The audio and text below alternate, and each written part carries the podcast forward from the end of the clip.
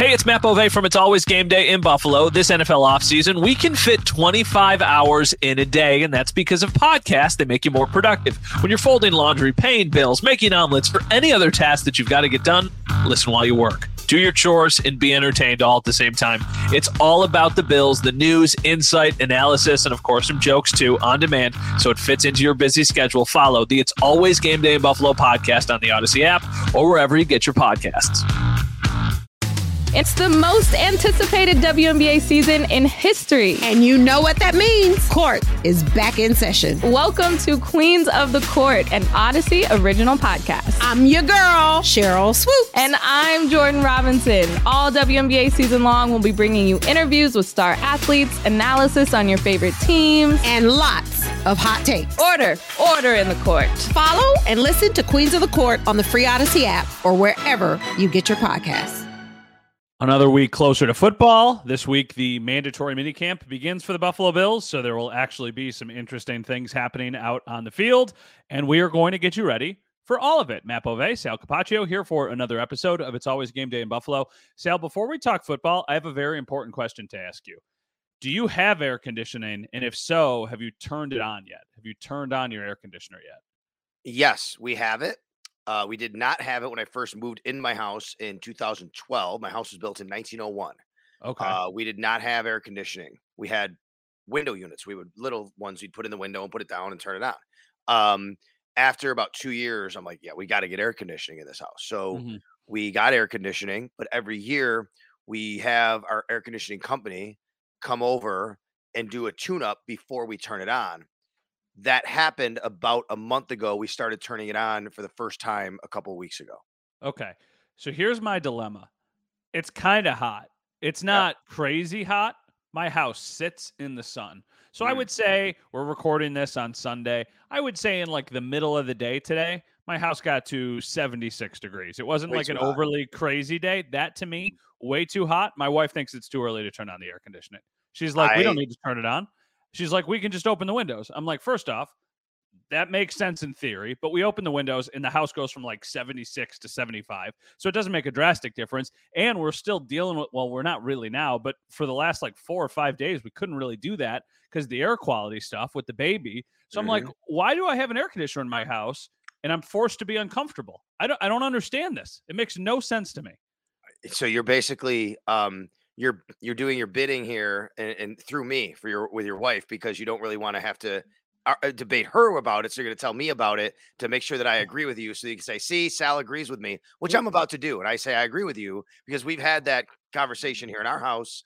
And the same thing basically happened a few weeks ago when it got really hot. And I'm like, all right, it's time to turn on the AC. And my wife's like, no, it's too early to do that. We got to call the people, got to come over for a tune-up. I'm like, no, it's hot. Like, I need the AC on.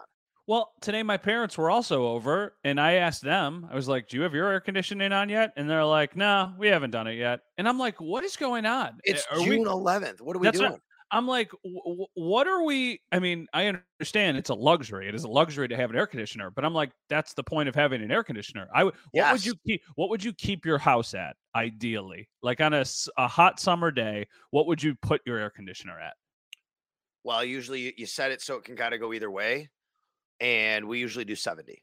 Okay. That's, to me, like the sweet spot. I would go colder, but my wife does not like that. Like, she runs pretty cold and I run pretty hot. So to me, if it was, just me living here, I would be like 68, 69. And I'm fine with that. I'll put it down as low as 65, 66 sometimes. If I travel by myself, like for the football season, the first thing I do when I get to the hotel is figure out how I can make the room 65, 66 degrees. That to me is peak sleeping weather. But it's weird. I am legitimately more comfortable in the winter inside my house because it's like 68, 69. And to me, that's much more comfortable than 76 or whatever it is in my house right now. So I think we're the same then. When at night, it goes to about 65 on hot nights, on regular nights. In the summer, AC is at 65. I'm sleeping at 65 or even less. Maybe it could go down to 63, something like that. I wish. And you know what? We have this So our baby is in our room still. So the bassinet is right next to our bed, and there's a camera, and the camera, you know, you can watch the baby and do everything. There's so much like technology now with these kids. Well, the camera also tells you the humidity of the room and the temperature of the room. Mm-hmm. So like I'll look and the room will be like 74 degrees. And I'm like, that's too hot for me. But she's like, no, that's fine. I was like, that's too hot for now. I try and use the baby as the excuse for everything. I'm like, we got to turn the air on for the baby and me. But yeah, I have this question though. But when is the right time? If now's too early for her, like when is she planning on turning it on and saying you're allowed to use it? I don't think it's the time. I think it's the temperature. I think like in her head, she doesn't think the air conditioner needs to come on unless it's. It was like 90 a week ago. I know. Well, I think it was on then. It's our air conditioning has been on. It's just not good. All right. It's not like consistently on. All right. I get it. I understand. Yeah. So I'm down here in my basement. I'm getting a little bit of a reprieve because it's not as hot down here as it is upstairs, I guess. Well, it should be pretty hot this week. I'm going to check. Now that you've said this, I'm going to check right now. Orchard Park this week. It's actually supposed to rain a little bit throughout the week, but I don't think it's going to be too hot for mandatory minicamp, which just started. Let me check right now. Put it in my little app, Orchard Park. Let's see what the temperature's going to be. Ooh. It's going to be cool. Yeah. I mean, how about Wednesday? 61 for a high. See, like, I know that I'm going to be in the minority here. Love that. Now, really? I don't love that consistently, but I love it here and there. Okay. Well, 61 for the high. It's going to be a little bit cool. And everybody's supposed to be there, Matt. So I'm expecting that. I would be stunned if Stefon Diggs didn't show up for mandatory minicamp. I'd be stunned if anybody didn't show up for mandatory minicamp because it is mandatory and they will get fined. And according to the CBA and the way it was written a couple of years ago, you can't just rescind the fine or say, it was totally cool. No, these guys get, I think for mandatory, it'd be like $30,000 or $40,000 a day. Training camps, $50,000 a day. And there's no reason to think that Stefon Diggs or anyone else on the Bills roster would not be at mandatory minicamp other than something that happened in their personal life where they have to call and say, hey, I'm really sorry. I can't make it. And, something weird is going on. Is there excused absences? Do you know that? Like, I know you were just saying about the CBA, but what if somebody had a family emergency or if something happened, they still get fined? Because that seems ridiculous. No, they would. That would be an excused absence. That's right. Okay. But if Stefon Diggs said, I'm still not over what happened last year, I'm not showing up. That's not an excused absence. Yeah. Or if a player just said, hey, hey, I got to go to Cancun for a couple more days. Yeah. No, sorry. Mm-hmm. It's mandatory minicamp. So those excused absences have to be really, really good reasons to be excused. I think that everybody will be there. And when we say everybody, we're basically just talking about Stefon Diggs. But my curiosity is I thought he was going to be there for one of the weeks of voluntary workouts too. Mm-hmm. And he wasn't. So when we say there's no reason for him not to be at mandatory minicamp, I agree with you. There was also really not any reason for him to not be at one of the weeks of voluntary because that's what we've seen in years past. So to me, I get it.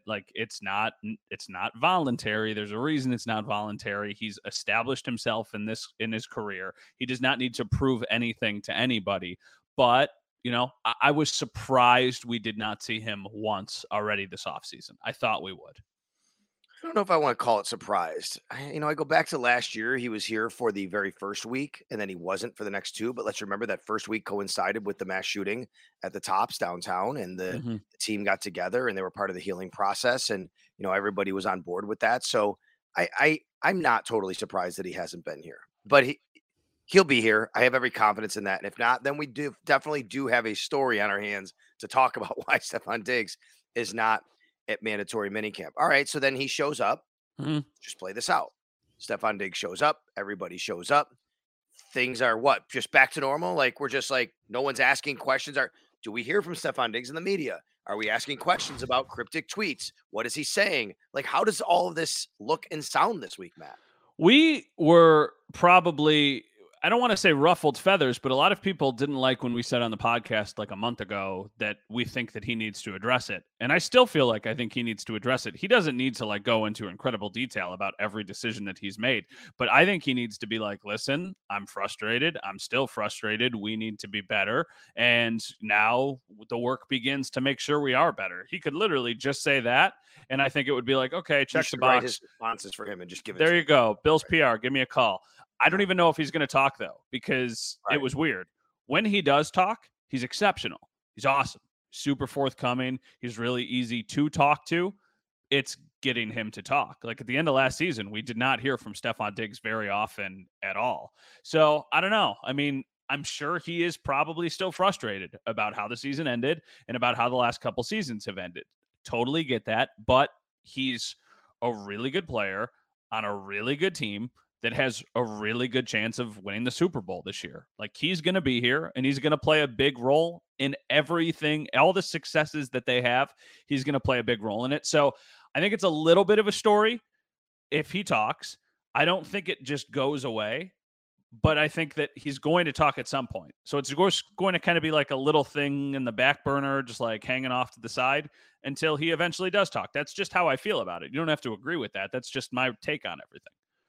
I think that he would also just, it would be better to kind of get rid of it being nip a story. Nip it in the bud right, now. Like, show up to. If you say everything you said, then there's no more story. If you don't talk, unfortunately, there's still going to be, whether you or I talk about it or someone writes about it or not, there's always that background noise, right? There's that's the other part about it. Like, you could just eliminate the background noise, even not even just a story about it, just the background noise. It could be more like, yep, it's time to get to work. Like you said, here we go. I really want to win a Super Bowl. I mean, however you phrase it, however you want to say it.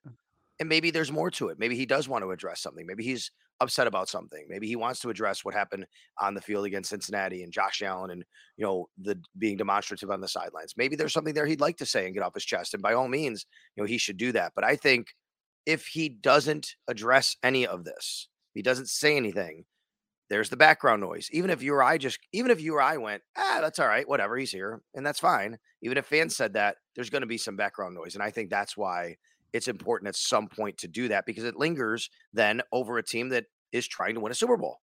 Completely different level of like importance in the background is completely different. But I almost compare this to Tre'Davious White last year and how we did not hear from Trey for months and months and months, even though he had been practicing and we knew he was getting closer, but we had no idea when we were going to hear from him and when we were, he was going to get back on the field. And then all of that noise started of like, is this guy going to play again this year? Is he even close to being ready? Does he want to play again this year? And then we finally heard from him. The noise went away for a little bit. Then it kind of bubbled back up because we still did not know what was going on. Then they put him on the active roster. He played on, you know, Thanksgiving, and then everything kind of sorted itself out after that. But, you know, until the words come out of Stefon Diggs' mouth, there will be questions about, you know, what happened at the end of last season, why he didn't come to volunteer. Whether you agree with those questions or not, they will be there. I want to touch on something else with Stefon Diggs once he is here and once we get going here on mandatory minicamp this week down in Rochester.